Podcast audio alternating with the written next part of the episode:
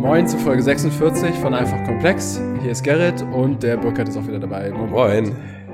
Heute soll es gehen um das Thema Softwarearchitektur. Wir hatten einen Hörerwunsch, glaube ich, sogar zum Thema, wenn ich mich richtig erinnere. Irgendwie auf Discord oder so. Ja, ich glaube auch, ja. ja.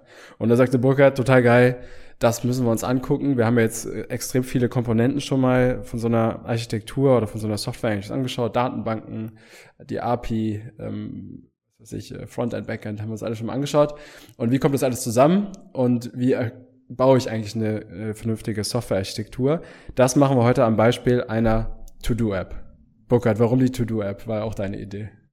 Jedes, jedes System hat ja so seine Testkaninchen oder Labormäuse oder irgend sowas. Ne? Der Molekularbiologe, der hat halt die Labormaus oder Drosophila, wer sich auskennt. Ähm, und ähm, ne, so hat jeder so sein Testsystem. Und bei der Software hat man sich überlegt, was ist vielleicht so die minimale komplex ist, also wenn ich mal eine ganze Anwendung angucken will, um genau solche Fragen zu beantworten wie Architektur und so weiter, was ist wohl das Minimale davon und was kennt jeder? Hm. Ja, halt so eine To-Do-App, ne? Also Gerrit, du weißt, was ich meine. Vielleicht erklärst du kurz, was wir, dass alle Zuhörer auf der Page Eine To-Do-App? Ja. Ja, also oder eine Aufgabenverwaltungs-App oder irgendwie, ja, wie man das nennt. Ja, man, man kennt ja eine To-Do-Liste, sage ich mal, vom Bleistift und äh, Papier. Ja, da schreibe ich einfach auf, ich habe dies und das zu tun. Dahinter mache ich vielleicht ein kleines Kästchen, das ich dann abhaken kann, wenn ich diese Aufgabe erledigt habe. Zum Beispiel einkaufen gehen, die Wohnung aufräumen und äh, einen Tisch reservieren für den Restaurantbesuch abends. Ja. So, drei Aufgaben, die schreibe ich auf und mache dahinter einen Haken, wenn ich es erledigt habe. Ganz genau. Das Voll trivial, aber auch total viel Mehrwert. Ne? Also, wir, also Annika und ich, also meine Frau und ich, wir nutzen das äh, zum Beispiel als, wir haben so eine digitale Einkaufsliste. Ja.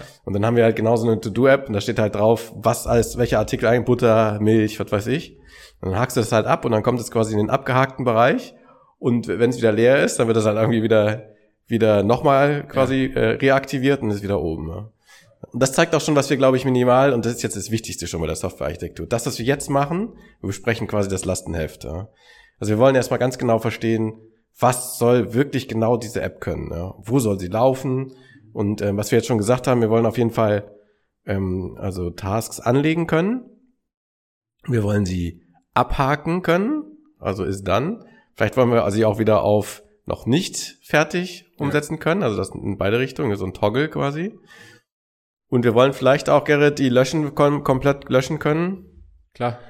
Und wir wollen vielleicht auch den Namen ändern können vom Task, falls du dich da mal verschrieben hattest ja. oder irgend sowas, ja. ja. Also wenn du Milch mit, nur mit H geschrieben hast oder irgend sowas, nochmal C reinbasteln oder irgend sowas. Gut, du, du sprichst jetzt mit einer Einkaufsliste, kann aber beliebige äh, To-Do-Liste sein. Kann, kann auch das sein, was du gesagt hast, ne? Ich muss noch Staubsaugen, ich muss noch das und das, Zahnarzt und so weiter und so fort. Ja, genau, völlig egal. Ja. Genau, und ich habe, ähm, das habe ich rausgenommen, das ist gar nicht jetzt also von mir überhaupt so ausgedacht, das ist ganz oft so, wenn man jetzt zum Beispiel, wenn sich so Frontends erklären, wie das zu machen ist, ne, weil zum Beispiel für React, da gibt's so eine To-Do-App einfach mal, so wie man das, also ein Best Practices, sage ich mal, ähm, zum Beispiel so eine To-Do-App als Frontend nur realisieren kann. Ne. Und hier fangen wir schon an, jetzt müssen wir uns mal kurz überlegen, was soll unsere To-Do-App eigentlich genau wirklich können ähm, und was für Komponenten hat es. Und da fängt dann schon an, Softwarearchitektur zu entstehen. Ja. Auch kleiner Disclaimer heute, wir sprechen zwar über Softwarearchitektur und es gibt, äh, glaube ich, auch ziemlich viele Bücher und so weiter. Ich glaube, es gibt ziemlich viele Ansätze, wie man das machen kann. Und es ist vielleicht auch so unterschiedlich, wie die Leute, die sich Softwarearchitekten schimpfen, das angehen. Heute hört ihr quasi, wie ich es machen würde. Ja. Also ich habe ja ein bisschen in meiner Vergangenheit ähm, jedenfalls den Titel getragen. ob ich wirklich, ob ich wirklich ein guter Softwarearchitekt war, weiß man immer nicht so genau. Man kann es vielleicht dran sehen, ob der Krams noch läuft oder nicht. So, dann würde ich sagen, ich habe es einigermaßen hingekriegt. So, aber ist so meine Sicht der Dinge. Ist bestimmt nicht ganz allgemeingültig und vielleicht würden es andere Leute ganz anders machen. Also kleiner Disclaimer, ist natürlich immer so bei einfach komplex, hier kommt immer irgendwie was Subjektives mit rein. Ja? Ja. Aber das hat heute gar, gar keinen Anspruch auf ähm, objektive Best Practices, so müsst ihr es machen, sondern ihr hört jetzt, wie ich das machen würde. Ja. ja. Wir sind keine Wikipedia. Ja, und Wikipedia vorlesen lassen, das, da brauchen wir keinen Podcast für anmachen. Das kannst genau. du auch so auf dem Telefon. Ne? Ganz genau. Nein, völlig in Ordnung, Burkhard, dass wir da deine Sichtweise drauf hören. Ähm, wie fängst du an? Jetzt hast, hast du deine To-Do-App. Wir haben die Grundanforderungen an die To-Do-App schon mal definiert. Also ja. das Mini-Lastenheft geschrieben, ne? Nee, haben wir noch nicht. Ich hätte jetzt, so. also wenn du jetzt der To-Do, äh, wenn du jetzt der Beauftrager wirst, hätte ich jetzt noch ein paar Fragen an dich. Ja, ja schieß mal los. Ähm, Gerrit, wie sieht's denn aus mit deiner To-Do-App? Willst du die eigentlich im Browser laufen lassen? Ganz modern schön irgendwie? Oder? Soll das eine Desktop-Anwendung werden oder das ist ja total wichtig für mich zu wissen. Ne? Soll im Browser laufen und möglicherweise auch auf dem Telefon. Ja, ach cool. Und willst du eigentlich die To-Do-App, dass die nur während die an ist, irgendwie sich ihre To-Dos speichert? Oder willst du quasi den, den Tab schließen können und danach soll die, wenn du wieder aufmachst, trotzdem alles so sein, wie es vorher war? Die soll natürlich genau so sein, wie es vorher war. Die soll ihren Status beibehalten, ja, so wie es Okay. vorher war. Ja. So, kleine, kleine, jetzt, jetzt habe ich so ein paar Sachen verstanden. Jetzt, ich, ich spreche das mal für euch. Also, wenn die so sein soll, wie sie vorher war und Gerrit zwischendurch den Tab zugemacht hat, also wenn er den Tab zumacht, dann fällt, dann schließt er ja quasi die ganze Session, das ganze Programm, was die To-Do-App rendert. Ja. Wir sind, wir haben noch gar nicht drüber gesprochen, ob das jetzt eine Single-Page-Application oder Multiple. Aber egal, er schließt das halt alles. Und wenn wir jetzt kein Backend haben, was vorher das gespeichert hat, dann ist alles verloren. Das heißt, mit der Aussage, dass Gerrit das wieder sehen will, geht in meinem Kopf schon ab, okay, wir brauchen mindestens ein Frontend. Ganz klar, er will ja die To-Dos sehen und so weiter, also auf der, im Browser. Also brauchen wir ein Frontend und wir brauchen ein Backend, weil Gerrit das noch sehen will, ja. Das nächste Mal, wenn er seine App wieder aufmacht. ja, klingt ziemlich trivial, ne? Aber Klingt ziemlich klar. trivial, aber so, also so bauen wir mal die kurz die Blöcke zusammen, so, ja. Weil Ja. es gibt durchaus Anwendungen, die einfach nur im, die kann, keinen State haben, so keinen persistierten State, sagt man äh, Ja. auf Fachchinesisch. Also wo einfach nur ähm, die UI ist. Zum Beispiel, ich sag mal was, ein Bluetooth-Verbindung, ne? Du hast eine UI, verbindest dich irgendwie mit so einem Bluetooth-Ding, machst da irgendwas und dann machst du das Ding zu. Dafür brauchst du kein Backend. Das kannst du einfach alles im Frontend regeln, so, ja. Aber unsere To-Do-App braucht jetzt wohl ein Backend. Ja. Ja. Jetzt habe ich noch eine Frage, Gerrit. Ähm, wollen wir eigentlich, willst du mehrere Listen haben? Also mehrere verschiedene To-Do-Listen, wo die, wo die Dinger drin sind? Ja, ich stelle mir sowas wie so, so Buckets, so, so, glaube ich, würde man wahrscheinlich sagen, Ja. Eimer oder, oder, oder Kategorien vor, ne? Wo Ja. ich zum Beispiel meine To-Dos äh, dem privaten oder dem beruflichen zuordnen könnte, als Beispiel. Mhm. Und die haben dann quasi eine Überschrift, dann eine Liste, zum Beispiel Einkaufsliste, so wie von mir, und dann, oder, oder was, private Aufgaben oder irgendwas würdest du zum Titel machen, ne? Ja. Okay. Jetzt wieder äh, nachgedacht, äh, Softwarearchitektur. Das heißt, wir haben hier zwei wichtige Datenstrukturen. Wir haben quasi eine Liste und wir haben die Aufgaben. Ja. Die Liste hat irgendwie einen Namen, Einkaufsliste, private Tasks und so weiter. Und dann haben wir die, die einzelnen Aufgaben mit ihren Namen und mit ihrem Zustand, nämlich ist abgehakt oder ist noch nicht abgehakt und so weiter. Okay, soweit, so gut. Jetzt noch die Frage und ähm, wichtige Frage, ähm, Mandantenfähigkeit. So frage ich dich das natürlich nicht. Soll deine App mandantenfähig sein? Dann sagst du, hey, was willst du, Burkhard? Ich frage anders, willst du zum Beispiel, dass Lara, deine Frau, auch deine To-Dos sehen kann und die vielleicht sogar auch gleichzeitig miteditieren kann. Ja? Dass wenn ihr nämlich zum Beispiel so eine Einkaufsliste habt, dass die nicht nur für dich ist, sondern dass Lara, wenn sie zum Beispiel den gleichen Link hat oder irgend sowas, sie das ganz einfach mitnutzen kann. Das wäre toll, ja. Aber natürlich möchte ich das dafür gesorgt haben, dass nur wir zwei unsere Tasks oder Einkaufsliste sehen können. Okay, krass. Und nicht noch ähm, andere Leute, ja. Okay. Ja. Okay, gut, also jetzt nochmal für unsere Zuhörer, was Gerrit uns jetzt gesagt hat, ist, ähm, er will quasi Multiplayer haben, also ja, es sollen also quasi mehrere Klienten gleichzeitig seine Liste editieren können. Das bedeutet, ganz wichtig jetzt für die Architektur, dass sich das Backend ändern kann unter Gerrits Arsch, obwohl er das gar nicht getriggert hat. Also stellen wir uns vor, Gerrit hat seine To-Do-App gerade auf und Lara zufällig auch und hakt einen Task ab. Dann hat Gerrit nichts gemacht, aber Gerrit will eigentlich in ziemlicher Echtzeit sehen, dass das passiert ist. Das heißt, wir brauchen jetzt hier was Neues. Vorher, wenn Gerrit das nur alleine hätte, die To-Do-App und auch sogar mit dem Backend drin, bräuchten wir aber nur synchronisieren von Gerrit Klient Richtung Backend. Immer nur in die Richtung. Mhm. Und wir müssten jetzt nicht aufpassen, dass sich das Backend auf einmal äh, ändert und wir Gerrit live eine Änderung einspielen müssen. Ja. Das ist ein Riesenunterschied architektonisch hier. Ja. Weil wir jetzt haben wir auf einmal, jetzt ist die Frage, wo kommen welche Events her? Jetzt kann das quasi auch aus dem Backend kommen, so ein Ja, Event. jetzt kann nämlich quasi ein Event aus dem Backend kommen und muss dein, deine UI, dein Display entsprechend updaten. Ja. Okay. Haben wir aufgenommen in die, in die Liste. So. Ja. Jetzt, ver- wer- mein Bild wird immer vollständiger. Jetzt hat Gerrit noch was Wichtiges gesagt. Er will aber das nicht mit allen teilen, ja. Ähm, hier muss ich ihn heute ein bisschen einbremsen, weil wir haben ja nur einen Podcast und wir wollen das ja nicht in echt machen. Ähm, das heißt nämlich, wir sind jetzt hier bei Autorisierung, nee, bei Authentifizierung. Das heißt, ich muss erstmal wissen, wer ist wer. Ne, Gerrit will halt wissen, dass das nur Lara darf zum Beispiel. Dann würde sie in Lara sich authentifizieren müssen als Lara. Was heißt Authentifizierung? Also ein Login, ne? Sie gibt ihre E-Mail-Adresse und Passwort oder meldet sich per Google an, per Social Media oder irgend sowas. Ja. Und dann müsste sie noch Autorisierung haben. Sie müsste autorisiert werden, wenn das mal ursprünglich deine Liste ist, dass sie das nun auch lesen darf. Ja, das eine ist, ja, es ist Lara und das andere ist, ja, Lara darf. Ja, Ja. so. Ähm, das ist der klassische Authentifizierung, Autorisierung. Wenn wir das heute noch mit einnehmen, dann explodiert hier der, der, der Podcast. Deswegen machen wir es etwas einfacher. Gerrit, ich dachte dir was vor. Stell dir vor, du hättest einen Link so ein bisschen wie bei Google, den ja. du scheren könntest. Wird dir das reichen? Also irgendeinen kryptischen ja. Link so, und da sagst du hier, der könnte zwar jeder, der den kennt, könnte dann einen Task bearbeiten, oder könntest sagen, okay, hier Lara, guck mal, nimm den Link. Ja, so, so, so würde ich es gerne machen, ja, hast mich überzeugt. Ich schätze mal, das wird nachher auch günstiger. Dann, wenn ich ich finde, das wird viel günstiger, ja. Ja, genau. alles klar, du machst ja, da, da, kannst du, da kannst du ja nochmal so 5000 streichen von der Rechnung. ja, äh, bei Low-Code im Übrigen nicht, aber ähm, mach genau. auch so. Okay, cool. Also dann haben wir, dann haben wir die, ähm, dann haben wir die ange, ähm, die Aufgaben ähm, eingesammelt, die Anforderungen eingesammelt, nicht die Aufgaben. Ich habe hier gerade gelesen, gleichzeitig sollte man nie machen, dann kann man nicht gerade aussprechen. So. Und ich will aber noch eine Sache sagen gleich, die wir jetzt schon wissen. Ähm, die Tasks, die können wir nämlich jetzt anlegen, anzeigen, abhaken und löschen. Wenn wir das jetzt uns kurz mal im Architektursprech durchgehen lassen, dann übersetze ich mal anlegen, create, Anzeigen, Read, Abhaken, Update und Löschen, Delete. Da haben wir das CRUD, CRUD, das hatten wir schon mal, ja. Immer Dreh- und Angelpunkt. So, hier bei den Tasks brauchen wir ein CRUD-System. Das kann ich jetzt schon mal, das steht jetzt schon fest, ja, bevor wir überhaupt irgendwas weitermachen. Ne? Dann haben wir es. Jetzt müssen wir Entscheidungen treffen. Ne? Also jetzt haben wir die Anforderungen eingesammelt. Wir hoffen, wir hoffen mal, dass Gerrit seine Anforderungen jetzt auch erstmal für die nächsten Minuten hier in dem Podcast im echten Leben für vielleicht die nächsten Wochen stabil lässt und wir nicht andauernd hin und her eiern müssen. Ja, ich habe noch eine andere Frage. Ja, vielleicht los. vorweg, äh, geht's in irgendeiner Form auch schon um Anforderungen, was, was das Aussehen angeht? Also Design, User Interface Design oder mhm. sowas? Oder ist das mal egal in diesem Beispiel oder diesem Stadium der Entwicklung? Ähm, beides richtig. Äh, völlig egal in diesem Stadion und ähm, auch völlig Wurst für die Softwarearchitektur. Mhm. Spielt überhaupt keine Rolle, wie du später anmalst. Ja. Das ähm, ich würde dir das sogar irgendwie ganz hässlich zeigen mit irgendwie, vielleicht würde ich das nicht machen, wenn ich ein guter Salesman wäre, dann würde ich sagen, okay, ich male es erst richtig schön an, dann zeige ich es dir, aber.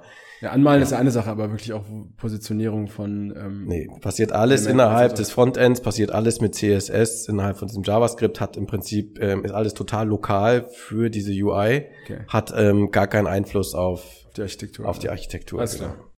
Ähm, stimmt nicht ganz, hätte es vielleicht ein bisschen, wenn wir uns überlegen würden, ähm, also wenn wir uns entscheiden würden, was wir nicht tun werden, im, im, im, dass wir eine Multi-Page-Application haben, also dass der, das Backend quasi deine Seite rendert, dann müssten wir da auch schon überlegen, dass wir vielleicht eine Technologie nehmen, die das schön, die schön rendern kann, sag ich mal.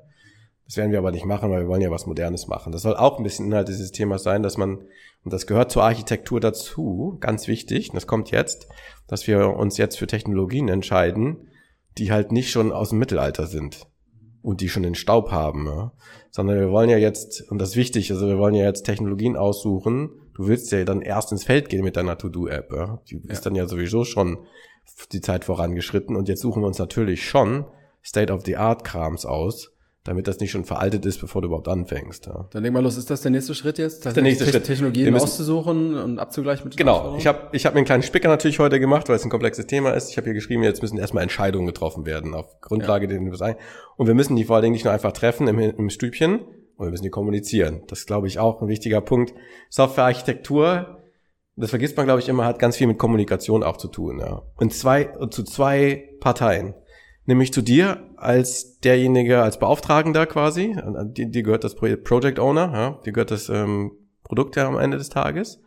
Ich finde, du müsst, du, du darfst und solltest auch informiert werden, auch wenn es jetzt technische Entscheidungen sind, auf dem entsprechenden Level, wie du es verstehst. Ja? Mhm. Und wir müssen auch kommunizieren ins Team. Denn typischerweise entwickeln wir jetzt so ein Ding ja nicht alleine, sondern wir müssen mit unseren, mit unseren ganzen Entwicklern, die es implementieren sollen, auch sprechen mhm. und das auch agreeen. So. Also da muss viel kommuniziert werden jetzt an der Stelle. So.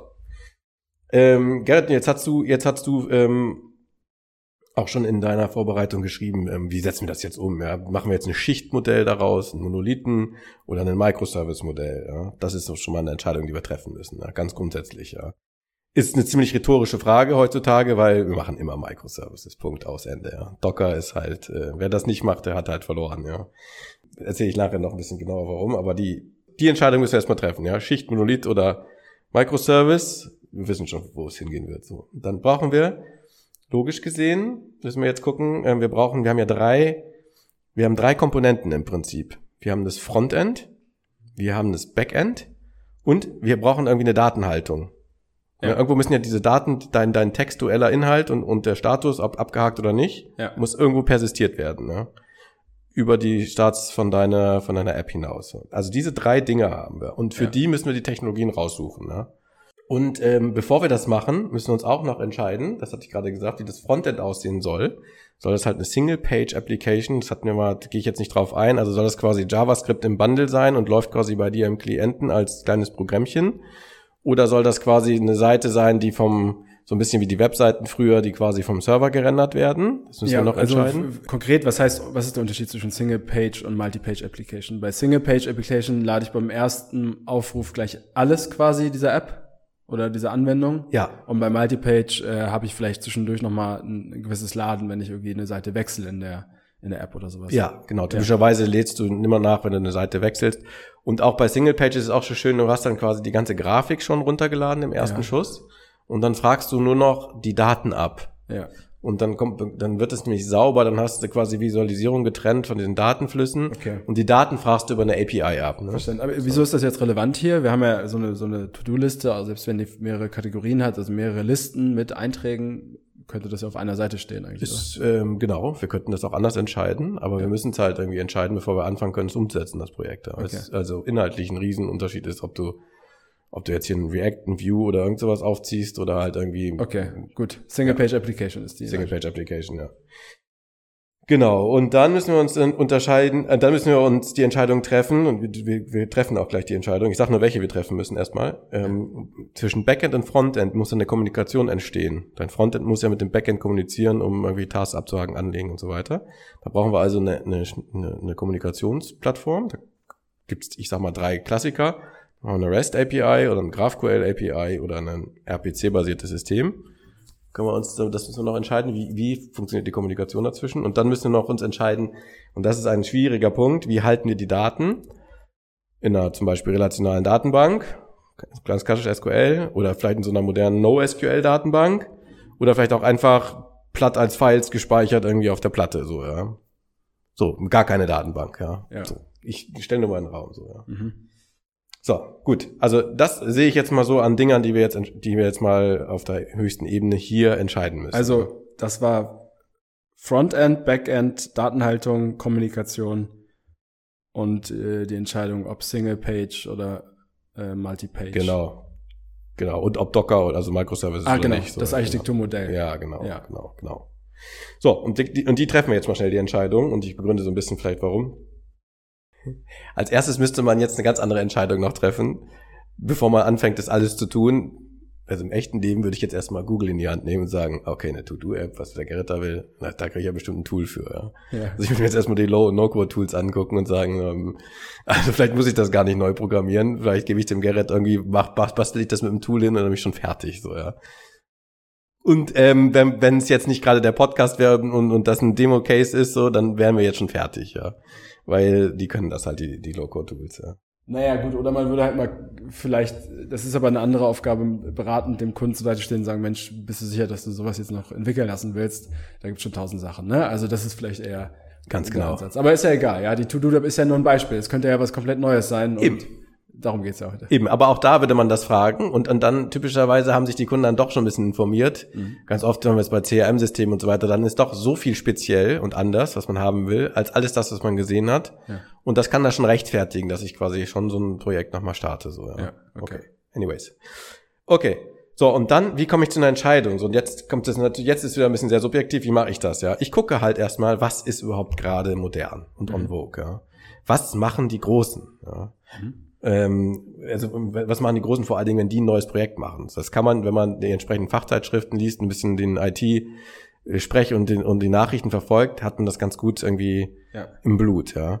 Und meine Meinung ist, mach bloß nichts Spezielles, ja. Schwimm wie die Lemminge in der Masse mit, ja. Also, das ist in der Software total gesund, weil dann, dann hast du viele Leute, die sich dafür interessieren, du hast eine große Community, hast eine gute Dokumentation und viele Leute benutzen es dann auch. Und wenn sie viele Leute benutzen, dann hast du immer sowas wie too big to fail. Weil wenn dann die Großen meinen, sie müssten das abschalten, ne, das ist halt wie bei einer zu großen Bank oder irgend sowas, die Wellen wären zu groß, oder? Das heißt, du hast eine gewisse, ja, äh, äh, Sicherheit, äh, dass die Technologieauswahl, die du dann getroffen hast, ähm, auch weiterlebt. Ja. Ja. Weil zu viele dran hängen einfach, ja, und es überall verbaut wird. Gibt ja Sinn. Gibt Sinn, genau. Und äh, wenn du halt immer, je kleinere Modulchen du hast, die irgendwie so am Rand, Randerscheinungen sind, dass das immer größere Problem, dass der Entwickler oder das Entwicklerteam, was dahinter steht, irgendwie mal keinen Bock mehr haben oder irgend sowas, das ist dann halt weg, wird nicht mehr maintained. So, dann hast du halt Ärger am Hacken, weil das musst du dann über kurz oder lang, musst du nicht gleich morgen rausschmeißen, aber das musst du irgendwann ersetzen und so weiter. Hast halt wieder. Und du musst auch immer Leute finden, die sich dann auskennen mit der Technologie. Das, das ist das zweite Problem, genau, ja, genau. Du musst halt die Leute haben, so, ja. Und dann, dann müssen wir natürlich gucken, wenn wir das aus, wenn wir das geguckt haben, was ist jetzt hier gerade modern und so weiter, dann müssen wir gucken, was befriedigt tatsächlich unsere technischen Anforderungen. Ne? Also wir können ja nicht irgendwas nehmen, was nur modern ist, muss ja auch schon das machen, was wir haben wollen. So, ja. ja. so und dann ist eine wichtige Frage, was können meine Mitarbeiter? Ja. Ne, also das ist ja manchmal ähm, eine sehr wichtige Frage. Es kann ja sein, du bist eine 30 Jahre lang alt, 30 Jahre alte Softwarebude und du hast halt ganz früh, und das ist auch in Ordnung, was früher modern war, halt angefangen, nämlich PHP zum Beispiel und so. Und da ist nichts mit Single-Page-Application. Und äh, wenn du denen jetzt sagst, ähm, der Gerrit ähm, will hier eine To-Do-App, das könnten die mit ihrem PHP und so weiter, mit ihrem Stack sofort machen. Sie wären wahrscheinlich in zwei Tagen fertig. Wenn du denen aber sagst, ich will das aber schön mit JavaScript und React als Single-Page-Application mit einer Postgres-Datenbank im Hintergrund und alles mit Node.js, dann ist das an der Stelle vielleicht nicht die richtige Entscheidung, ja. weil die, die schmeißen alle die Hände hoch und sagen, okay, ich fange mal an. Das ist cool, habe ich noch nie gemacht, ich lerne das mal schnell ja, so. Ja. ja, das ist ja ganz spannend jetzt. Also ich bin jetzt der Auftraggeber und ähm, habe angenommen, ich habe jetzt immer wirklich gar keinen Plan, also von, von, von Software und von Technologie-Stack und so weiter. Und jetzt komme ich, stoße ich vielleicht auf irgendwie so eine, eine Firma, die was Software angeht, vielleicht ein bisschen in die Tage gekommen ist schon, ja. Und da auf dem PHP oder diesem Lampstack oder was auch immer, das da damals war unterwegs ist, ja. Oder? Wie kann ich dem dann vorbeugen? Ja, weil ich gehe ja nicht hin und sage, ich hätte jetzt hier gerne eine Single-Page-Application, äh, Node.js, Java, React äh, oder, ne? Okay, da triffst du ein, ein Riesenproblem. ja. Also wenn du halt, das ist halt ein Riesenproblem. Das ist gar nicht so einfach, das vorzubeugen, wenn du ja. das Wissen halt nicht hast. Ja.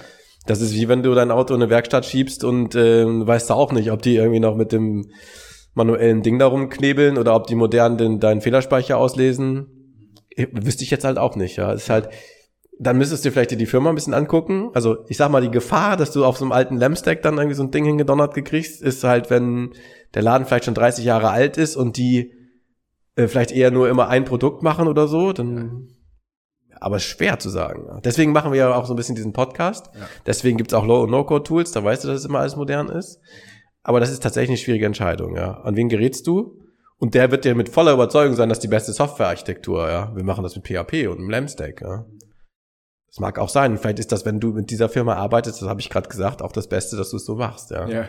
Ob das, das absolut Beste ist, ja, verstehe. weiß man nicht so, ja. Okay, gut, okay. Aber genau, Programm. das ist halt ein bisschen ein Dilemma, sag ich mal an der Stelle, ja. ja. So, und dann ist es noch wichtig, wenn ich, wenn ich jetzt irgendwie die Entscheidung treffe, ist, das mache ich immer so ein bisschen, ich hätte dich auch schon ein bisschen gefragt am Anfang, kann ich mir irgendwelche Türen offen lassen? Ich versuche schon ein bisschen zu antizipieren, was wird Gerrit machen mit seiner To-Do-App und äh, wann ist die ihm langweilig und auf welche Idee kommt er als nächstes, was man dann noch erweitern könnte.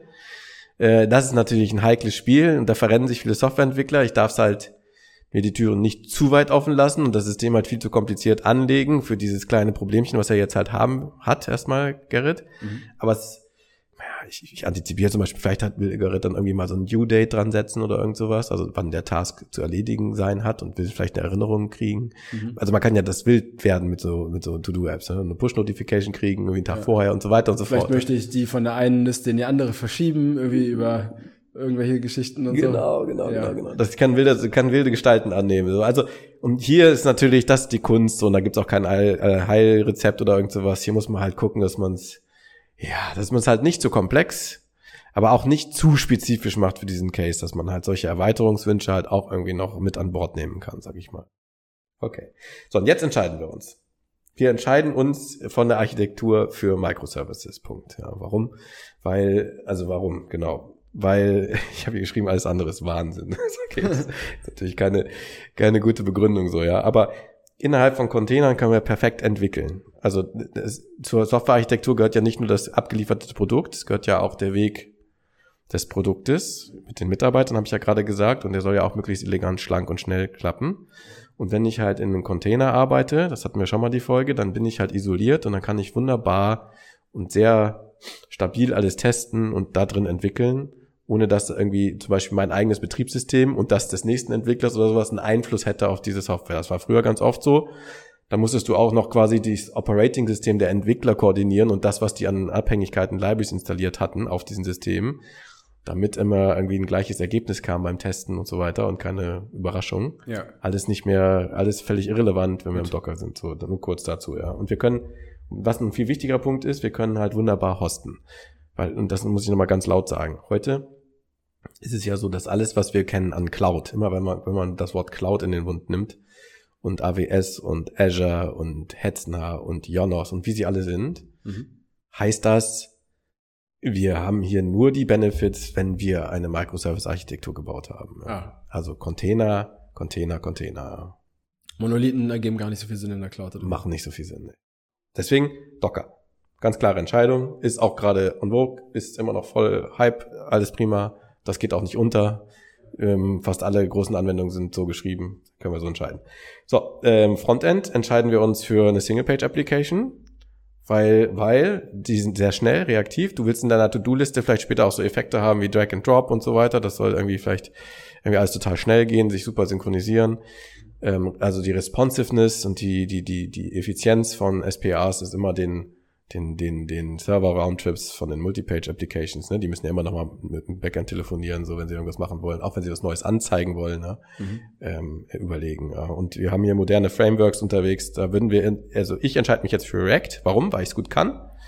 Äh, ne? Also mit, hier kommt der Mitarbeiter, so, ähm, da sind wir halt hier quasi äh, eingefahren äh, mit React und React ist ein, da gibt's überhaupt nichts gegen zu sprechen. Man könnte, hätte auch Vue oder Angular nehmen können, egal, ja. aber wir entscheiden uns jetzt hier für React. Ja.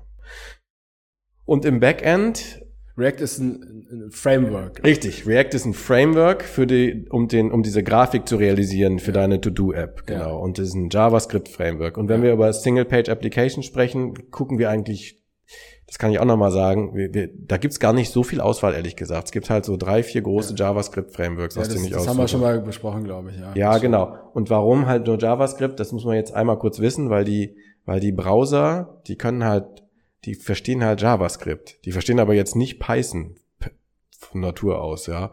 Und auch nicht irgendwelche anderen wilden Sprachen so, ja. Also JavaScript können die halt einfach, ah, die, die, halt quasi die, in die, die Entscheidung, äh, da, wenn man sagt, ich möchte eine Web-Applikation oder eine, die im Browser lauffähig ist, dann ist JavaScript äh, klar. Da gibt genau. keinen Weg dran vorbei. Und dann ist die Frage, welches Frontend-Framework ich äh, einsetze. Genau. Dein Lieblingsframework ist an der Stelle äh, React. Richtig. Ähm, aber es gibt durchaus Firmen, die das anders sehen oder Personen, ja. Okay. Richtig. Ähm, genau. So kann man es sagen. Jetzt kommt so, also ich korrigiere so ein ganz bisschen hin. Es gibt, jetzt kommt so ein bisschen der Mode auf WebAssembly. Das ist jetzt nicht JavaScript, das ist quasi kompilierter Code, der ganz besonders schnell ausführt und ja. ähm, browserübergreifend funktioniert. Das ist was ganz Modernes. Ja. Mhm. Kann ich leider heute auch hier noch nicht so viel so sagen, weil ich leider noch nicht Zeit hatte, mich da in Tiefe zu fassen. Da machen wir bestimmt mal eine Folge drüber. Das ist nämlich total spannend, okay. ja, was ja. WebAssembly cool. ist. Aber ähm, JavaScript ist erstmal gesetzt, genau. Ja. So, und jetzt ist es so, jetzt müssen wir uns entscheiden, das Backend quasi, jetzt müssen wir uns überlegen, was ist das Backend? Das Backend ist nämlich der Server, ne, der, der deine, deine, dein, das Initiale zur Verfügung stellen deiner Single-Page-Application garantiert, ne? Das ist derjenige, der die URL auflöst. Du wirst ja von mir dann irgendwie einen Link bekommen. Und dann sage ich dir, Gerrit, hier ist deine To-Do-App unter https Doppelpunkt Doppelslash irgendwas. Ja? ja. Und äh, wenn du das eintippst, dann wirst du quasi einen Server kontaktieren, der in der Cloud bei zum Beispiel Hetzner oder Jonas oder wo auch immer steht und da gehostet wird. Der wird eine IP-Adresse haben. Das habe ich dann alles für dich gemacht. Und ich habe dann quasi diese, diese URL, diesen Domainnamen, hatten wir auch eine Folge, schon eingetragen in eine Registry, sodass, äh, wenn du diesen Link eingibst, genau dieser Server angesprochen wird. Und auf diesem Server muss aber da ein Programm laufen, der muss quasi lauschen, der kriegt quasi einen Netzwerkrequest rein und dann müssen Sachen passieren und das muss auch entwickelt werden. Ja. Da müssen zwei Sachen passieren. Da muss halt diese, der muss halt diese Anwendung ausliefern und er muss quasi eine Schnittstelle zur Verfügung halten, dass du deine Tasks anlegen kannst, eine neue Liste anlegen kannst, Task anlegen kannst, Task löschen kannst und so weiter und so fort. Ja. Ja. Das macht, das ist der Backend-Code. Ja. Jetzt habe ich wieder, jetzt habe ich wieder eine riesen, einen riesen, ja, Auswahl, in welcher Technologie ich das machen kann. Denn das muss nicht die Technologie des Frontends sein. weil das Backend quasi in einem eigenen Container wieder läuft. Ne? Also ich, das Frontend kommt in den Container und das Backend kommt in den Container. Das heißt, ich kann da jetzt auch Python nehmen oder Go oder Ruby on Rails und so weiter. Und es gibt ziemlich viele Frameworks. Also ich sag mal was, wenn ich Python jetzt toll fände, dann könnte ich zum, zum Beispiel Django nehmen. Das ist ein Python Framework, also ein Backend äh, Framework, womit ich ganz easy REST APIs herstellen kann ja, und die verwalten kann und so weiter. Ähm, das würde ich jetzt hier an dieser Stelle nicht machen. Aber grundsätzlich wieder die Entscheidung Programmiersprache, die ich wähle. Programmiersprache, genau. Und dann für ein Framework. Und dann für ein Framework, ja. Genau, Gerrit, da sagst du was, das habe ich, ähm, äh, ja, erzähle ich immer so leicht. Eigentlich ist es nicht nur die Programmiersprache, ja. Aber ähm, denn, denn du machst heute nichts mehr ohne Framework, sag ich mal. Es gibt, also es gibt Frameworks, die machen natürlich viel mehr und einen machen ein bisschen weniger und so weiter auf verschiedenen Ebenen. Aber du würdest, also jetzt so eine, so ein Klassiker wie eine REST API oder irgend sowas, also die Schnittstelle zum Frontend, sag ich mal, wie auch immer die aussieht, die, die machst du wirklich nicht mehr ohne Framework, nur pur in der Sprache. Ne? Also dann, da, du suchst dir quasi eine Technologie aus und dann ist quasi schon ein bisschen festgelegt, innerhalb der Technologien gibt's dann quasi die Top 3 Frameworks oder irgend sowas. Okay. Also ich sag mal, bei Python würde man wahrscheinlich Django nehmen, sage ich mal so. Das ist das äh, Framework, um solche Web-APIs herzustellen. Und in, in Node.js Node.js ist quasi das JavaScript des Backends. Also. Node.js ist quasi nichts anderes als JavaScript, nur dass es quasi halt auf dem Server laufen kann. Ähm, und äh, da hast du typischerweise den Express, Express.js quasi, ähm, ähm, gibt dir halt einen Webserver. Ne? Also wir müssen einen Webserver programmieren, das ist ja das. Ja. ja. So, und, und, und äh, das, das kannst du zum Beispiel mit Express.js super machen. Ähm, und dann gibt es zum Beispiel, wenn du jetzt eine ganz andere Sprache nimmst, früher ich weiß nicht, wie das moderne ist, so vor fünf, sechs Jahren oder so, das war irgendwie Ruby als Programmiersprache und dann gab es dieses Framework Ruby on Rails. Die Leute kennen fast immer nur Ruby on Rails. Ja, damit ist das bekannt gedacht, geworden. Ja. Das ist irgendwie ganz dicht beieinander. Also ja. Ruby on Rails ist halt quasi das Analoge zu Django, das Analoge zu ähm, Express.js und so weiter. Mhm. So, das gibt's halt für jede Technologie. Und im Prinzip kann ich mir das frei aussuchen. Ne? Im Prinzip. Ich würde mich jetzt wieder entscheiden für Node.js. Warum? Weil wenn ich schon JavaScript implementiere, ja, und ich das Full Stack mache, wenn mein Team klein ist, dann ist es voll praktisch, wenn ich die gleiche Programmiersprache im Backend und im Frontend benutze. Komme ich nicht durcheinander. Ja? Ist so wie, als würde ich irgendwie im Büro andauernd irgendwie zwischen Englisch und Deutsch switchen müssen. Kann ich machen, ist auch kein Problem. Ist aber halt anstrengender. Ne? Wenn ich jetzt ja. nur eine Sprache, wenn ich nur Englisch sprechen würde oder nur Deutsch, ist halt cooler. Ja. So, so sehe ich es einfach. Ja. Nee, klar, auf jeden Fall. Und wahrscheinlich äh, noch, noch, noch stärker äh, bei einer Technologie dann. Deswegen würde ich sagen, würde ich jetzt sagen, wir entscheiden uns für Node.js im Backend mit Express.js als Webserver. Da kann man super prima REST APIs bauen. Dafür würde ich mich auch in diesem Falle entscheiden. Ähm, und nicht GraphQL das heißt, okay, die Entscheidung ist jetzt gefallen. Frontend, äh, das war JavaScript mit React, äh, Backend ist Node.js mit Express.js. Genau. Ähm, du hast dich schon entschieden für eine Microservice-Architektur mhm. ähm, und du bist jetzt bei der Kommunikation, also das Thema. Ach, nee, genau, Kommunikation. Wie kommuniziert Frontend mit Backend genau. und mit Datenbank eigentlich? Genau, ganz genau, ganz genau. Das ist jetzt noch die Frage. Und das Frontend, ich würde jetzt sagen, wir machen es ganz klassisch und machen eine REST API. Ja. Ne, das hatten wir auch mal eine Folge. Ich erzähle es auch gleich nochmal, wir kommen gleich nochmal drauf, äh, was das dann genau bedeutet. Ähm, wir hätten jetzt auch GraphQL nehmen können oder irgendwie einen, einen RPC-Mechanismus, würde ich an dieser Stelle alles nicht machen. Mhm. Wir machen REST API, das heißt, das heißt aber als Konsequenz, an dieser Stelle müssen wir einmal aufpassen, denn wir hatten ganz am Anfang eine Anforderung aufgenommen, dass du ein Update kriegen sollst, ja. wenn zum Beispiel Lara von dir einen Task abhakt. Ja. Jetzt ist es so, und jetzt müssen wir einmal, das heißt, du kriegst, du sollst eigentlich ein Event aus dem Backend bekommen zu dir. Das ist nicht so einfach zu lösen mit einer REST API, weil eine REST API im Prinzip das nicht unterstützt, dass du Events aus dem Backend in dein Frontend kommen. Das ist jetzt, jetzt, das ist halt Softwarearchitektur. Solche Sachen muss man halt wissen. Man muss halt die, auch wenn man die Technologien auswählt, genau wissen, wie funktionieren sie tatsächlich und was sind die Limitierungen. Und ähm, das muss man jetzt hier an dieser Stelle wissen, dass das nicht so einfach geht. Das kann man aber trotzdem lösen, indem du polst. Und das ist in diesem Falle vertre vertretbar, weil du nur diese eine Information pollen willst. Du musst halt quasi dann, wenn du deine App anmachst, was dann passiert ist, du fragst halt in regelmäßigen Intervallen, ich sag mal alle fünf Sekunden oder alle zehn Sekunden reicht ja vielleicht. Reicht ja völlig, ja. Reicht ja völlig, fragst du halt ab, gibt's eine Änderung, gibt's eine Änderung, gibt's eine Änderung, die du halt nicht veranlasst hast. Okay, ja. bei REST API muss ich also pollen, um aus dem Frontend Events aus dem Backend zu bekommen. Das ist die Aussage. Richtig, das ist die Aussage. Wenn du es ganz trivial machst. Man kann REST APIs auch aufbohren, es gibt so, so Long Polls und so weiter. Es gibt Mittel und Wege, es etwas schicker zu machen. Ähm, oder du kombinierst es mit einem WebSocket, dann hast du aber nicht mehr pur REST API im Prinzip, dann ist halt aufgebautes REST API gedönt. So, ja. Mhm. Wenn wir es aber schlicht lassen wollen, was ich jetzt empfehlen würde für die App, dann, dann pollen wir einfach. Auch in Anbetracht dessen, dass hier vielleicht noch, was du von sagtest, Anforderungen noch da hinzukommen von, von meiner Seite, dass ich über die Zeit überlege, die App sollte dies noch können, das noch können. Auch ja. dann ist REST API jetzt hier noch eine solide Entscheidung. Ja. Richtig, weil die, weil, weil es so sein wird, dass du trotzdem nur immer wieder nur diese, diese Information, diese To-Do-Listen aktualisieren möchtest, egal was dann noch so passiert, ja. ja. Also das Pollen wird nicht mehr werden, ja. Du wirst, also ich würde dann vorsichtig werden, wenn man also jetzt eine Anwendung hat, wo man alles Mögliche die ganze Zeit pollen muss, so, ja. Dann ja. ist das vielleicht die REST API nicht mehr das Richtige. Sensordaten oder so ein Kram. Genau. Also so IoT, ne. Also wenn ich jetzt jeden einzelnen Sensor und ich habe irgendwie hunderte oder tausende davon und wenn ich die alle einzeln pollen müsste, die ganze Zeit, dann wird das relativ unübersichtlich im, im Klienten. Da entsteht natürlich viel Netzwerk-Traffic, der im Prinzip keinen, okay. keinen Nutzen hat. So, aber hier ist das vertretbar, würde ich sagen. Verstanden. Und jetzt müssen wir uns noch mal kurz mit der Datenbank entscheiden oder auch nicht oder was oder wie.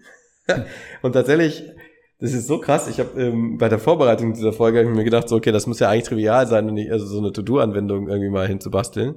Ich bin echt hängen geblieben bei der bei der bei der Entscheidung tatsächlich, weil ich mich ja entschieden, ja, um euch das hier mitteilen zu können, was für eine Datenbank wir eigentlich nehmen. Ja. Denn, und äh, als erstes habe ich gesagt, ich, ich, teile einfach mal, wie ich gedacht habe. Ja. Ich habe erst gedacht, so ja, okay, pff, total easy, diese Listen und, und, und diese Tasks, das kannst du halt in einem JSON, in einem JSON-Objekt darstellen. Und die klatscht du halt einfach auf, auf die Platte und liest die halt irgendwie aus. Ja. Also gar keine Datenbank. Gar keine Datenbank. Einfach, genau. File-basierte Datenhaltung. Jetzt. Richtig.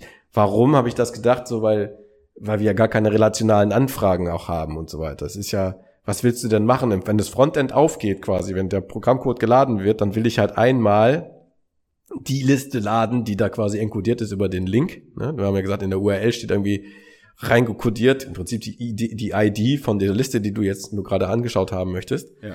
Und dann hole ich mir halt dieses Datenobjekt das ganze Ding, weil du willst ja sowieso alle Tasks davon anzeigen. Mhm. Also ich habe hier nichts mit mit wenn, wann, wie, was und und und und und irgendwelchen Queries auf dem Backend früher als so und so und Order by und so habe ich alles nicht. Ja. ja. Also nichts relationales. Ich habe auch keine mehreren Tabellen. Das kann alles einfach sein. Ähm, dann habe ich gedacht, okay, das, das ist ganz klar. Wir brauchen gar keine Datenbank. Ja. Hm. Und dann habe ich mir überlegt, aber wenn ich das, wenn ich das jetzt hier den Zuhörern verkaufe, ähm, auch schwierig, weil, warum? Jetzt muss man gucken, gibt es Technologien, gute Technologien, die dir es erlauben, die, die, die, die Files zu persistieren und zu verändern, ohne eine Datenbank in Node.js. Und leider, leider, leider gibt's eigentlich nicht so richtig überzeugenden Krams. Ich weiß nicht genau, warum es so ist, aber es ist einfach so. Ja, es gibt, ähm, ich sag's einfach, es gibt Node, Node Persist, Node minus Persist heißt es. Hatte ich auch mal früher benutzt, aber da gibt's ein paar Schwierigkeiten bei der bei der Asynchronität und das ist wichtig. Wir wollen ja das auch schnell machen, ja. Also Datenbanken sind ja deswegen auch da, weil die besonders schnell Daten manipulieren und auslesen können. Mhm. Wenn ich jetzt irgendwie hemdsärmelig das selber mache und hätte das jetzt empfohlen, schreibe, das ist auch nicht schwierig, ja. Ich kann einfach einen File schreiben mit JSON, einen JSON-File schreiben und es wieder lesen. Aber dann mache ich das synchron, wenn ich hemdsärmlich mache. Synchron heißt, ich mache halt quasi das, ne, also du bist ja nicht nur du vielleicht, der die, die, willst ja nicht nur du die Anwendung benutzen, sondern vielleicht sind später gleichzeitig tausend, die irgendwelche Tasks machen. Ja. Und dann habe ich also, dann habe ich viele gleichzeitige Lese- und Schreibzugriffe aus Filesystemen, was ich selber irgendwie hinprogrammiert habe. Und das ist dann nicht asynchron, weil wenn ich es asynchron mache, muss ich sehr scharf drüber nachdenken, mit, mit während ich schreibe, was passiert, wenn der andere liest und so weiter. Da fängt das an, richtig kompliziert zu werden. Mhm. Ist nicht so einfach, ja. Und deswegen habe ich gedacht, boah, das kannst du eigentlich auch nicht empfehlen, so jetzt. also nehmen wir doch eine Datenbank. Ja. ja. So, und dann habe ich überlegt, okay, dann müsste es eigentlich eine NoSQL-Datenbank tun, so. Und dann habe ich über, dann habe ich kurz geguckt, was nimmt man da? MongoDB. MongoDB, jetzt kommt was ganz Subjektives, schließe ich aus, weil ich finde den Namen schon mal totale Katastrophe. Wie kann man eine Datenbank MongoDB nennen, so, ja. Und Mongo hatten wir mal benutzt, die haben mal, das ist ein Projekt, die, die waren mal Open Source, war alles frei. Von einem auf den anderen Tag haben sie gesagt, Each Beach, so, ja, nee, äh, mussten es halt einkaufen, ja. Und hat, das hat viele Leute sehr stark geärgert. Mich hat das so hart geärgert, dass ich es einfach nicht mehr benutzen würde. Ja. Fällt also auch weg. Und dann ähm, bleibt eigentlich nur noch eins übrig, wo ich sage, okay, das, das ist eine valide Lösung. Ein bisschen vielleicht zu dicke Kanone für das kleine Problem. Machen wir jetzt trotzdem. Und wir holen eine Postgres-Datenbank raus. ähm, also eine SQL-basierte Datenbank. Da ist das im Prinzip das geilste Ding, was so was richtig cool ist, halt Postgres. Mhm. Immer noch maintain, super schnell, super cool. Und da knallen wir noch ein ORM dran. Denn wenn ich jetzt nur die Postgres-Datenbank habe, dann muss ich mich auf einmal mit SQL beschaffen und so weiter. Und dann diese SQL äh, Outputs, die einfach nur String sind, muss ich dann wieder umwandeln in meiner für meine REST API und da wieder JSONs rausmachen und um die jetzt ins Frontend zu schicken und so weiter. Dann habe ich die nächste Woche programmiert. Also gibt es sowas wie ein ORM, das heißt Object Relational Mapper. Das ist quasi ein Framework, um Datenbanken abzufragen. Punkt, ja. Und es macht dir halt viel ein, und das ist halt ein JavaScript-Framework, was ich dann brauche. Und dann kriege ich quasi schon meine meine Objekte, die ich anfrage in der Datenbank, direkt als Objekt tatsächlich und, und schön hinstrukturiert, kann ich einfach weiterreichen. Ja. Okay, auch Standardtechnologie. An Standardtechnologie. Ich sage immer, nehmt einen ORM. Ja. Also das, das ist zum Beispiel eine Komponente, die habe ich jetzt noch gar nicht erwähnt, die, die kommt aber, die ist Folge von der Entscheidung, dass ich eine relationale Datenbank einbaue. Ja. Dann benutze ich typischerweise ein ORM, das abstrahiert halt auch quasi über die Datenbanken hinweg. Dann könnte ich quasi die Postgres austauschen gegen eine MySQL oder gegen irgendwas anderes oder gegen eine Microsoft-Datenbank Mhm. Und es würde trotzdem noch funktionieren, weil in diesem ORM steckt diese ganze, ja, Detailarbeit quasi über diese ganzen Unterschiede, diese kleinen Unterschiede dieser Datenbanken-Interfaces drüber hinwegzuwischen. Ich kriege halt immer eine schöne Antwort. Mhm. SQLize ist da, was man nimmt in, in Node.js. Kann ich mal den Namen nennen. SQLize macht sowas. Ja. Okay, gut. Lass mich kurz rekapitulieren. Also du hast gesagt, was die Anforderungen angeht, würde es ja eigentlich ein, ein file System tun, ja. ja weil ich einfach ein, ein JSON oder, oder ein anderes JSON ist das modernste an der Stelle wahrscheinlich. Ihr könnt auch einen YAML nehmen, denke ich mal, oder so ein Kram, ne? Einfach, einfach äh, äh, beschreibe und, und auslese.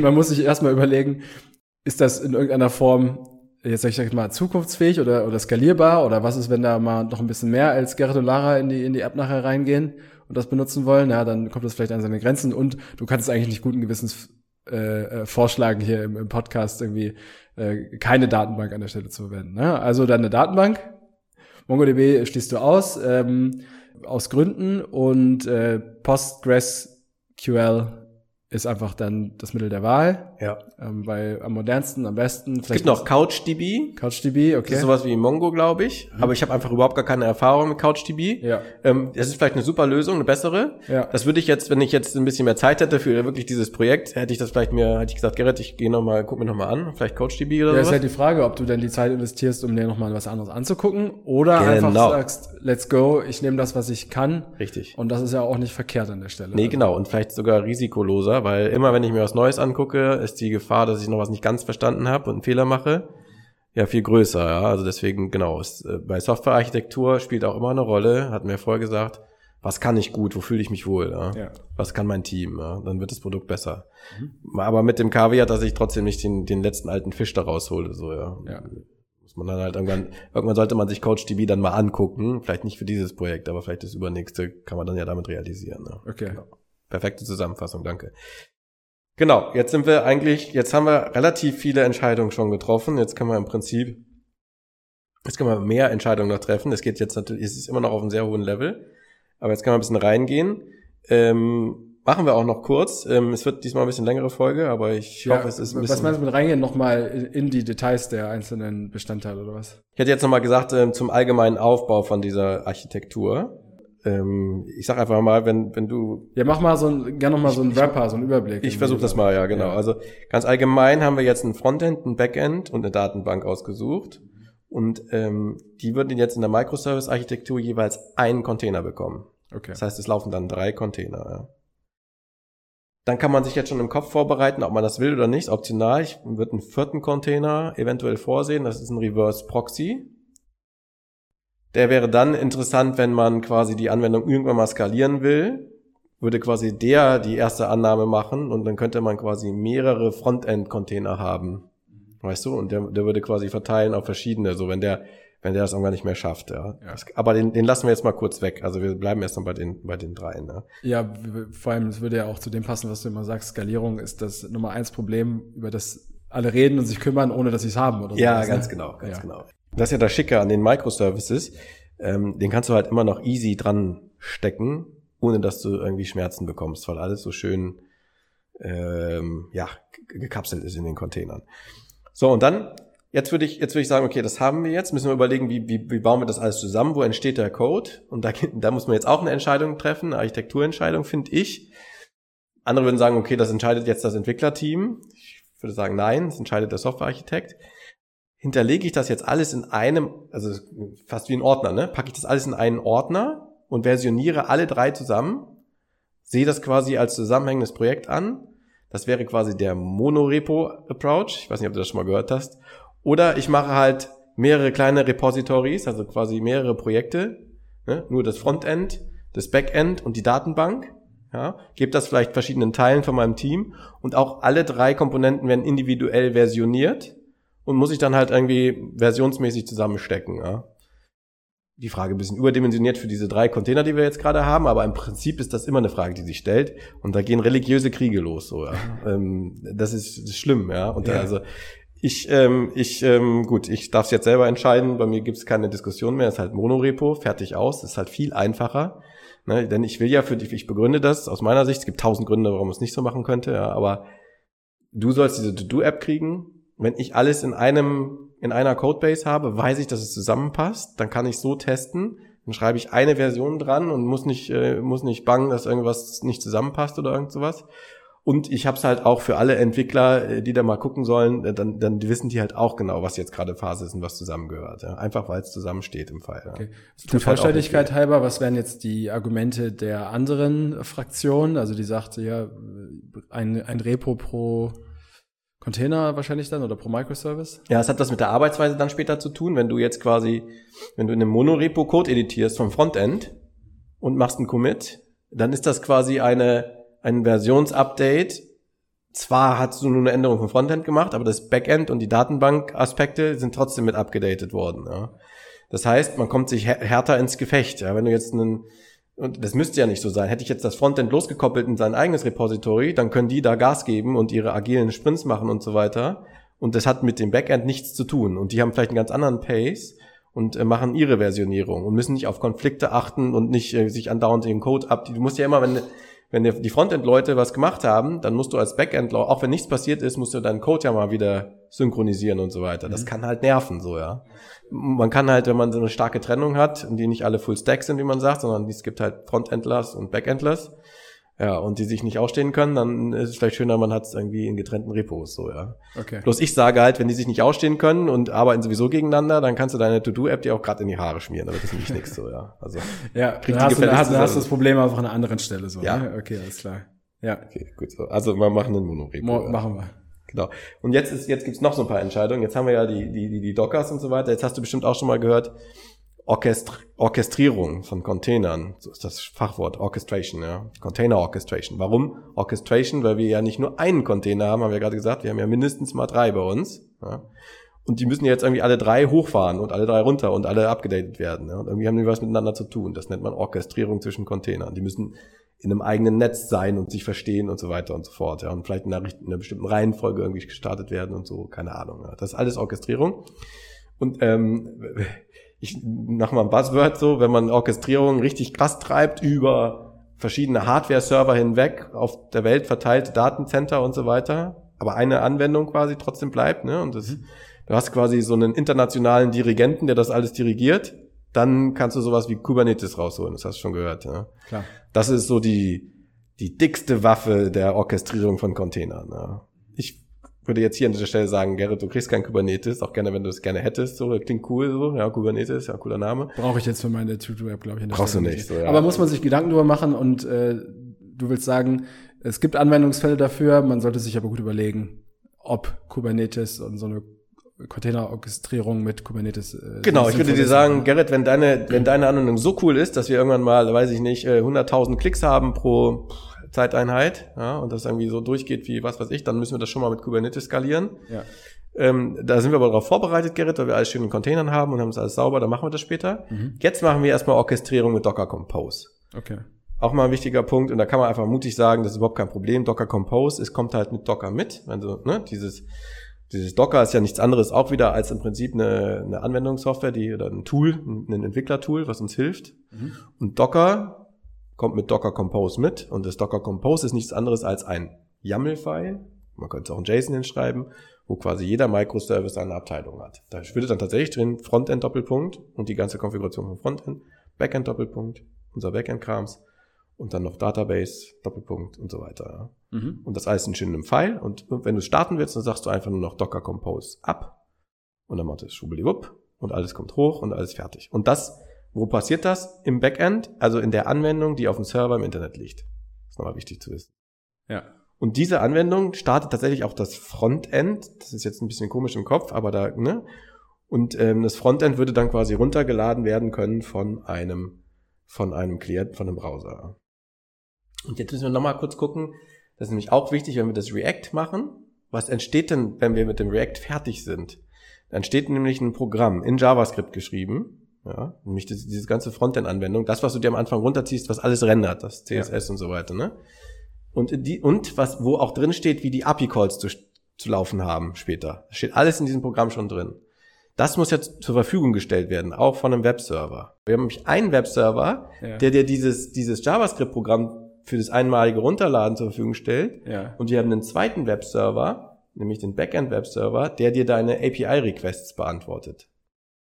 Sind wir noch in der Softwarearchitektur hier gerade? Ja. Okay, gut. Das ist wichtig, denn das muss man planen, so. Ja. Und für diesen Webserver, den, da musst du auch eine Technologie aussuchen, der dir quasi deinen JavaScript-Content zur Verfügung stellt. Verstehe. Ja. Da gibt's sowas, das, da, da nimmt man halt einen Proxy, ja, ein Forward Proxy zum Beispiel, den man auch als Reverse Proxy machen könnte, ein Nginx. Ja. Mhm. Den, wenn wir jetzt keinen Reverse Proxy extra machen, dann nehmen wir Nginx als beides. Dann ist das quasi unser Reverse Proxy. Der macht dann SSL Termination, das muss man sich auch noch denken. Wir müssen überlegen, wo muss man Zertifikate reingeben. Denn du willst ja eine sichere To-Do-App haben. Das heißt, du wirst dir mit sowas wie, wenn du kein Geld hast, Let's Encrypt Zertifikate zaubern. Das kann man machen. Die sind dann auch quasi, die erkennen die Browser erkennen die als gültig an, die musst du aber relativ oft updaten, das ist halt der Nachteil. Ich glaube, alle vier Monate so laufen die aus. Und diese Zertifikate gibst du rein in deinen Frontend-Container, mhm. der mit dem Nginx quasi dein JavaScript-Bundle, was du gebaut hast mit React, zur Verfügung stellt für den Client. So, das, das muss man auch mal so im Kopf haben. Ja. Da muss man auch eine Entscheidung treffen, was man da nimmt. So. Ja, das wiederhole ich jetzt nicht. Nee, ähm, musst du auch nicht. macht aber nichts. Vielleicht haben wir ein paar Leute, die jetzt, die jetzt ausgestiegen sind, das macht nichts. Nicht so schlimm, ja. aber ich wollte das nur noch mal sagen. Das ist nämlich wichtig. Frontend muss ähm, zur Verfügung gestellt werden irgendwie. Ja, das genau. ist eigentlich die, Kernbotschaft, oder? Ja, genau. So. Und das war der, das war der, das war der Überblick. So wird's aussehen, ne? Und jetzt könnten wir, jetzt geht's natürlich noch weiter im Detail. Müssen wir jetzt die Datenbank designen? Ne? Wie sieht die Datenbank aus, das Modell und so weiter und so fort? Hier würde ich, ähm, ich mache jetzt ein bisschen schneller, dass wir auch äh, zum Ende kommen. Aber ich, ich würde hier könnte man jetzt typischerweise, wenn man sagen, okay, wir haben hier Listen und wir haben Tasks, also könnte man zwei Tabellen machen, Listen und Tasks, und die haben irgendwie die haben eine Assoziation, ne? List has many tasks oder andersrum gesagt, Task belongs to List. Mhm. Ja, dann haben wir so eine, eine 1 zu n Beziehung zwischen Task und. Können wir alles machen? Ich kurz überlegt, habe ich gesagt, nee, machen wir nicht. Ja, warum nicht? Wir benutzen jetzt einfach diese Datenbanken, das ORM nur als Vehikel, um das ganz Einfache auch einfach zu lassen. Ja. Du kannst nämlich, das ist auch wichtig, das muss man auch entscheiden, in der Datenbank entweder alle einzelnen Einträge ähm, aufspalten. Du kannst zum Beispiel sagen, okay, das ist der To-Do-Text, das ist, äh, ist abgehakt und so weiter. Alles als obere Tabelleneinträge quasi ja. nehmen und dann die Datentype festlegen. Oder du sagst einfach, nö, habe ich alles nicht, ich habe irgendwie ein Ding, das heißt Data und da ist ein JSON hinter. Du kannst nämlich in der Datenbank, in der Datenbank JSON-Objekte speichern. Ne? So, ne? Verstehst du den Unterschied, Gerrit? Also ein, ja, verstehe ich. Entweder okay. habe ich äh, ja zwei Tabellen, die sich aufeinander beziehen, oder ich habe halt alles untereinander geschrieben und definiere in dem Eintrag quasi, zu welcher Kategorie es gehört eigentlich. Ja, ja genau. So. Ich würde nämlich jetzt auch sagen, wir haben nur eine Tabelle, die heißt halt irgendwie Listen, ja. so, ne?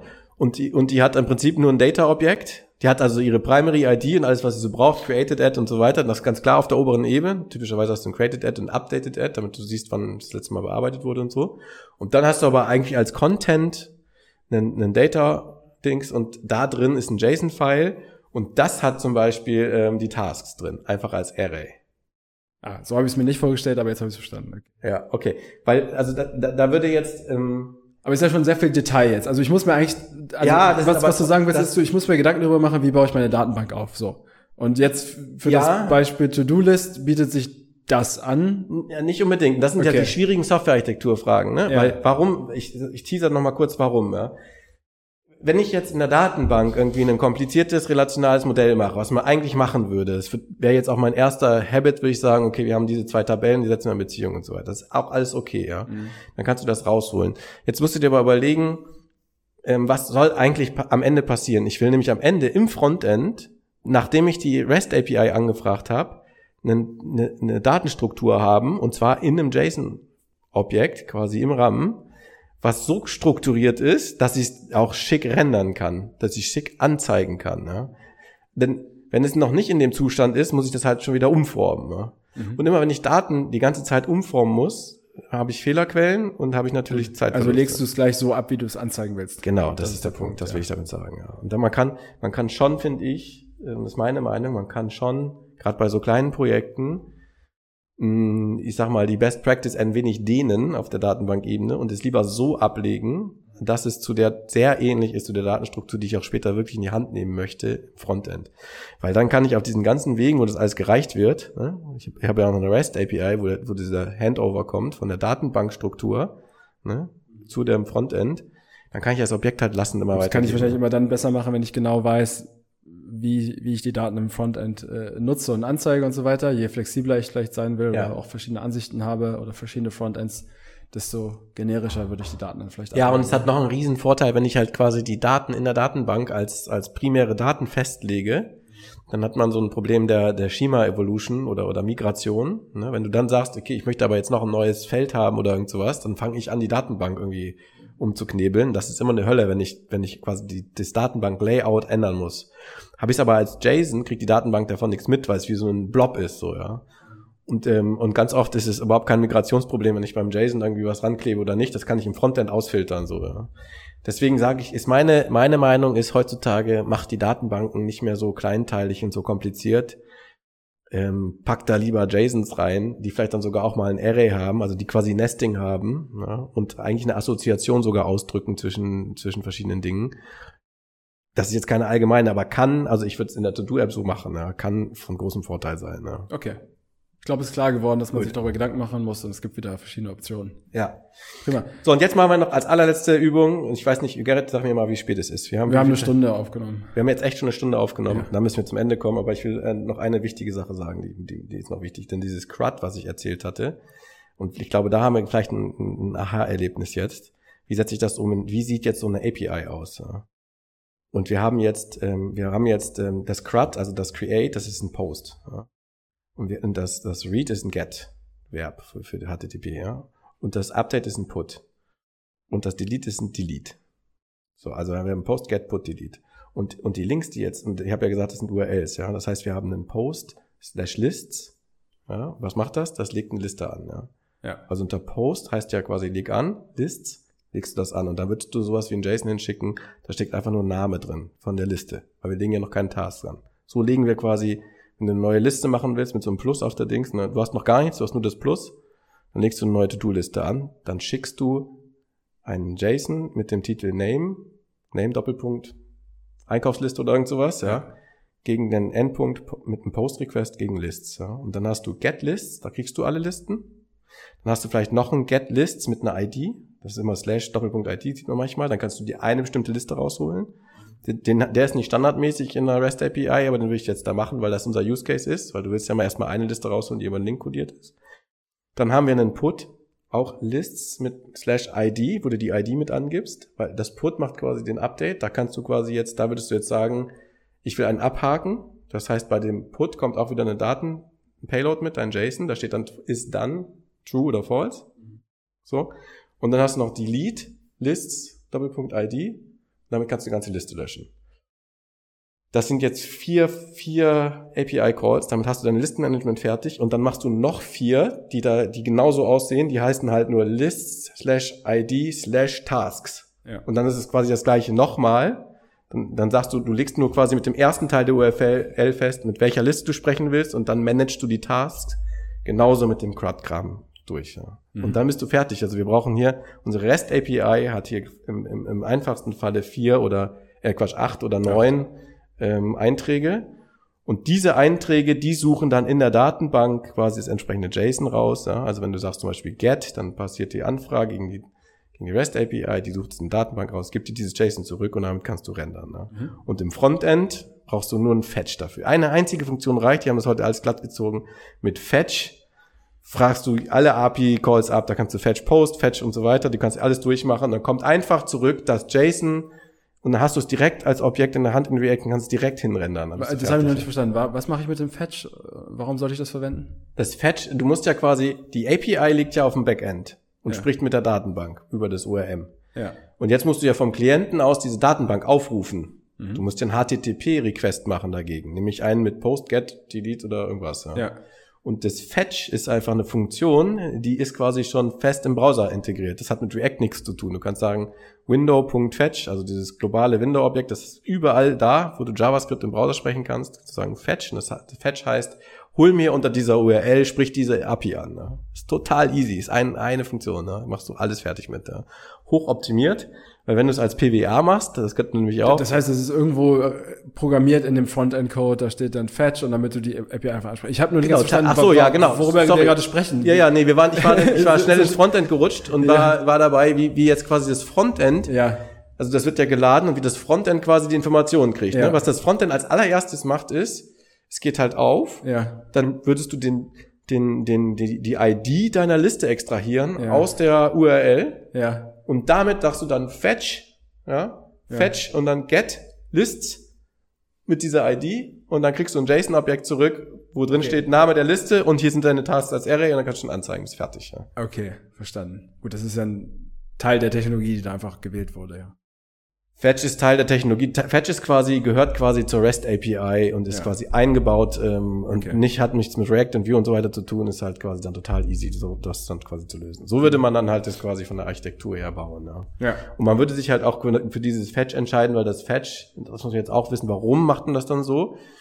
Weil wenn du zum Beispiel im Offline-Modus sein möchtest oder so, wenn wir es als PWA machen, dann ist dieses Fetch wird quasi im Hintergrund gecached und was weiß ich nicht alles so. Ja. Also da das ist halt so ein Klassiker, wie man das Also es ist wirklich eine Entscheidung, die man doch trifft. Beim Coden dann oder ja. vorher, also ist es Teil der Architektur? Das habe ich immer noch nicht ganz gerafft. Ich gesagt. würde sagen, es ist Teil der Architektur, okay. ja, weil, okay. weil, weil man sich vorher überlegt, wenn ich das so mache, dass ich eine REST API habe, ja. und wenn ich diese, wenn ich diese REST API so aufsetze, dann kann ich halt mit einem Fetch arbeiten ja.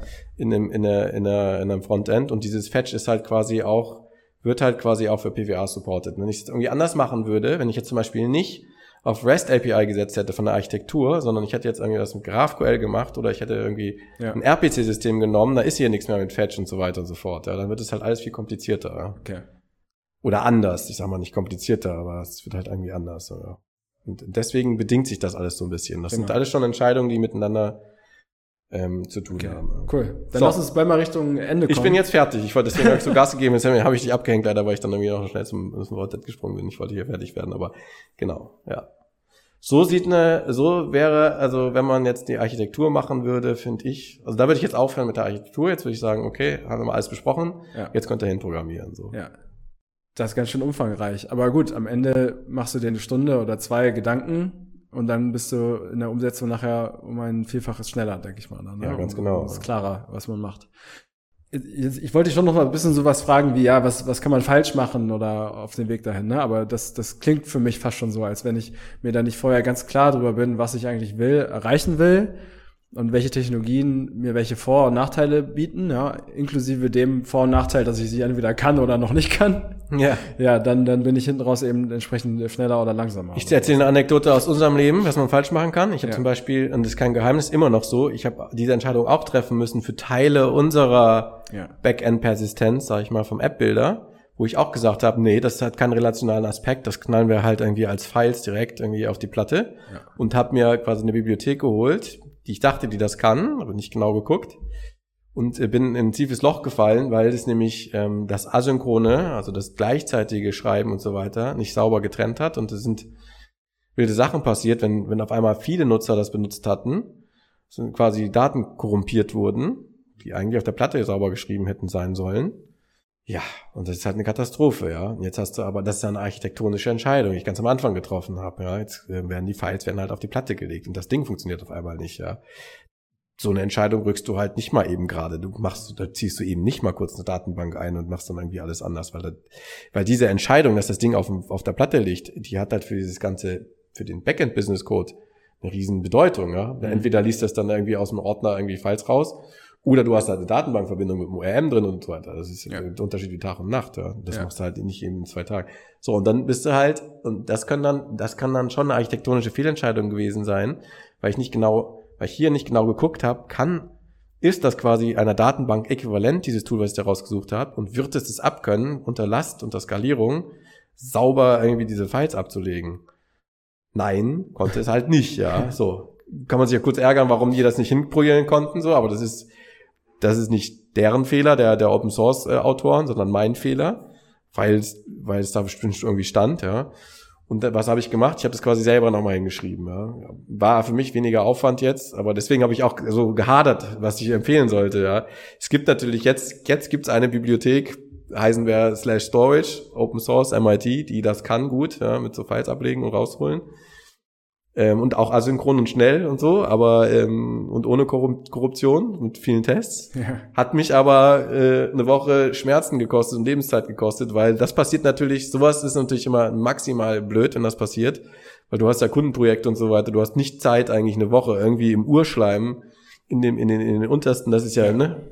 Alles klar. So, und das sind halt, da sind halt, wenn du eine gute Architektur gemacht hast, das habe ich an der Stelle dann nicht, ja, passiert dir sowas nicht ähm, und es sollte dir auch besser nicht passieren. So. Das ist wichtig. Aber es kann halt schiefgehen. Hast du die falsche Wahl getroffen und irgendwas zum Beispiel entspricht den Anforderungen nicht, wird zu langsam auf Dauer, dann hast du ein Riesenproblem, weil du dann ganze Komponenten tauschen musst. Ja. Und das ist immer größerer Aufwand. Ja.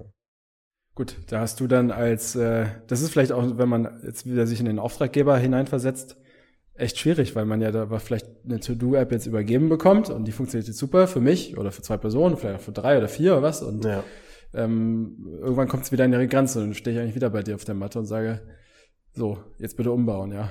Jetzt, jetzt brauche ich, brauche ich andere Sachen. Also ja. ich sollte mir vorher schon ein bisschen Gedanken machen darüber, was später damit noch passieren wird, ja. Ja. Möglichkeit. ja, es gibt halt immer Möglichkeiten, innerhalb einer, einer Architektur quasi noch zu optimieren und ja. Performance rauszuholen. Manchmal ist aber die Performance einfach ein Ende gesetzt, gegeben dem, was du da so tust. Wir müssen zum Ende kommen. Ja. Ich habe einen Termin.